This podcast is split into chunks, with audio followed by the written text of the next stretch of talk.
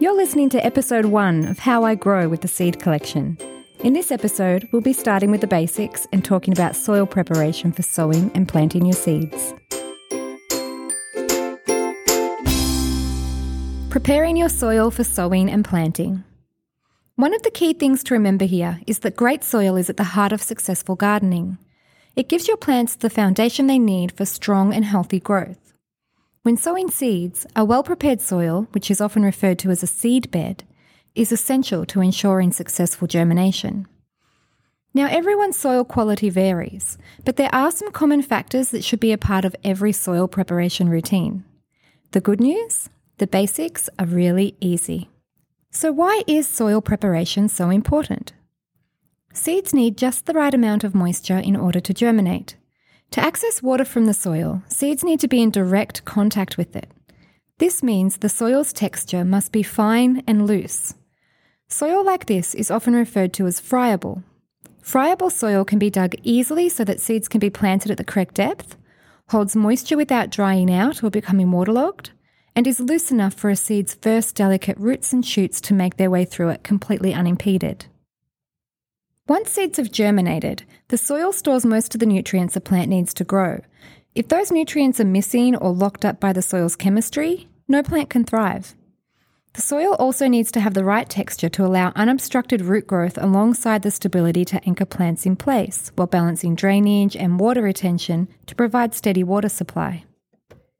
Even if the soil is in great condition, if it's overrun with weeds, your prized plants will need to compete for resources, slowing down or even smothering their growth.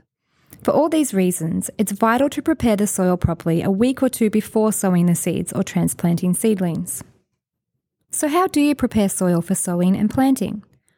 Well, firstly, you have to deal with the weeds. You should never sow seeds into soil that's already hosting visible weeds. Use a hoe or other weeding tool, or even your bare hands, to uproot all the weeds you can see and remove the remnants to prevent them from taking hold again. Many perennial weeds can reshoot from their roots, so remove as much of their root system as possible. Secondly, is soil texture. Dig over the soil to loosen its texture and make it easier for a young plant's roots to grow.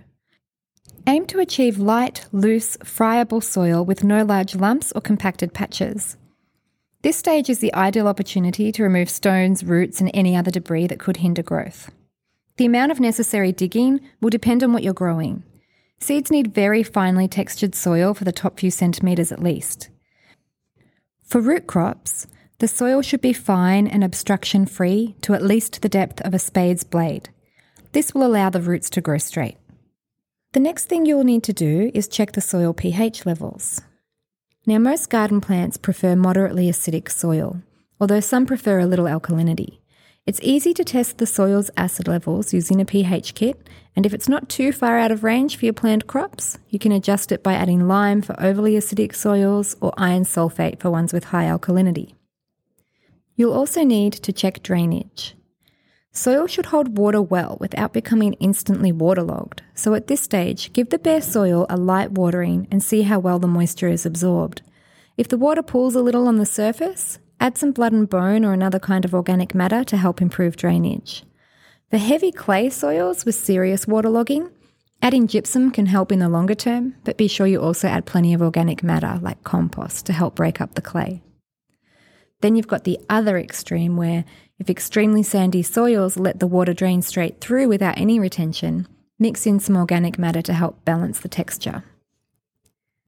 Next, you'll need to check the nutrient levels. If you haven't needed to add organic matter so far, now's the time to do so to ensure your nutrient levels are high enough.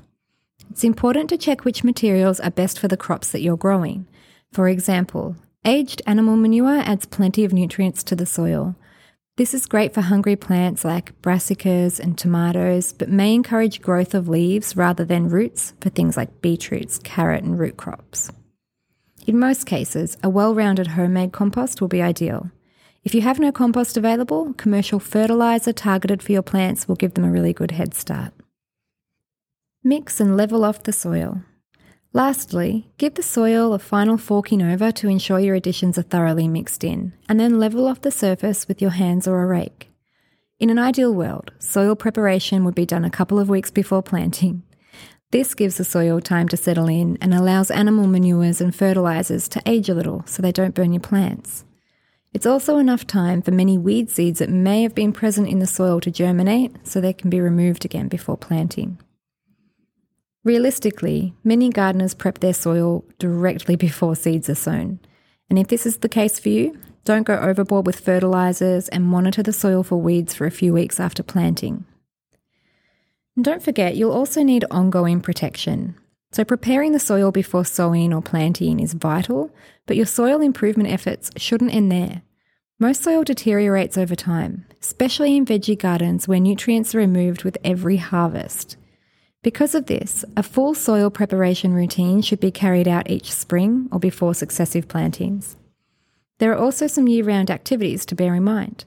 Things like keeping on top of watering, even if it's on bare earth, to ensure the soil doesn't dry out and become hydrophobic. Hydrophobic soil will have water just run directly off it, it won't absorb anything at all. Try and avoid walking on the soil wherever possible to prevent compaction. Use an organic mulch around plants during the growing season. This will help to suppress weeds and maintain moisture. Continue to add fresh compost, worm castings, or well rotted manure every now and then. This will help continually refresh the soil's quality. And you can use things like green manure between plantings. Again, it'll suppress weeds while also preventing erosion and replenishing nutrients. So, although it's not one of the most glamorous aspects of gardening, the process is really essential. You don't want all your other planting, watering, weeding, and feeding work to go to waste. You want that fully rewarded. Make this a habit before sowing seeds or transplanting seedlings to give your plants the basis they need to thrive.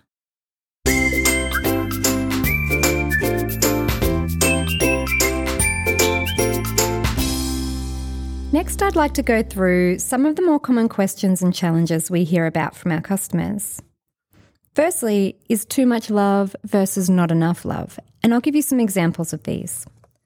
Not enough love is optimistic, I'll say that much. You might have a lawn that's thriving and the grass is lush and thick, but that doesn't necessarily mean that your plants will thrive there too. Simply removing a patch of grass and planting your seeds directly in the lawn might not be the best port of call. Your seeds will have to compete heavily with the grass there, and it's unlikely that they'll win. They're also more likely to be trampled, forgotten about, or neglected. On the other end of this scale, we have too much love. Yes, you can kill your plants with kindness. Too much fertilizer can actually damage and burn your plants. It can even kill them. So, soil preparation is important, but try and remember too much can tip the scales. I've also been asked before about compost. Why can't we put our compost directly onto the garden? Well, compost that isn't aged can introduce a lot of different pathogens and nasties to your garden. It's also highly acidic and is likely to contain seeds that you don't want to introduce to your garden. Those seeds will compete with your seedlings and your plants. And while we're talking about competing with the plants, let's move on to weeds. I've had gardeners ask me in the past I've followed all of your instructions on preparing the soil. I've planted my seeds, but why have weeds still grown? Well, the answer varies. Weeds can be blown in from the wind, carried in by birds, or resting dormant in the soil, just waiting for the right conditions. We recommend waiting a week or two after weeding before planting. This allows you to observe the garden and remove any weeds that have sprouted up since completing your soil preparation. Once you've planted your seeds and they're growing well into seedlings, don't forget weeding is a constant task. You'll need to keep check on them and make sure that they're not having to compete with these weeds. It's not the most thrilling aspect of gardening, but it can be quite therapeutic. Well, I hope that's helped everyone out there getting their hands dirty in the garden. If you have any questions about soil preparation or any other gardening topic you'd like answered, please visit www.theseedcollection.com.au forward slash podcast. We'd love to hear from you, so please don't be shy. That address again is www.theseedcollection.com.au forward slash podcast. You've been listening to How I Grow, produced by the Seed Collection in Knoxfield, Victoria. It's our aim to make gardening more accessible to more people, and this podcast is just another way that we're doing that. If you don't know who we are, jump online and check us out. Just Google the Seed Collection. You'll find a treasure trove of gardening info as well as a huge range of seeds and gardening accessories. Thanks for listening.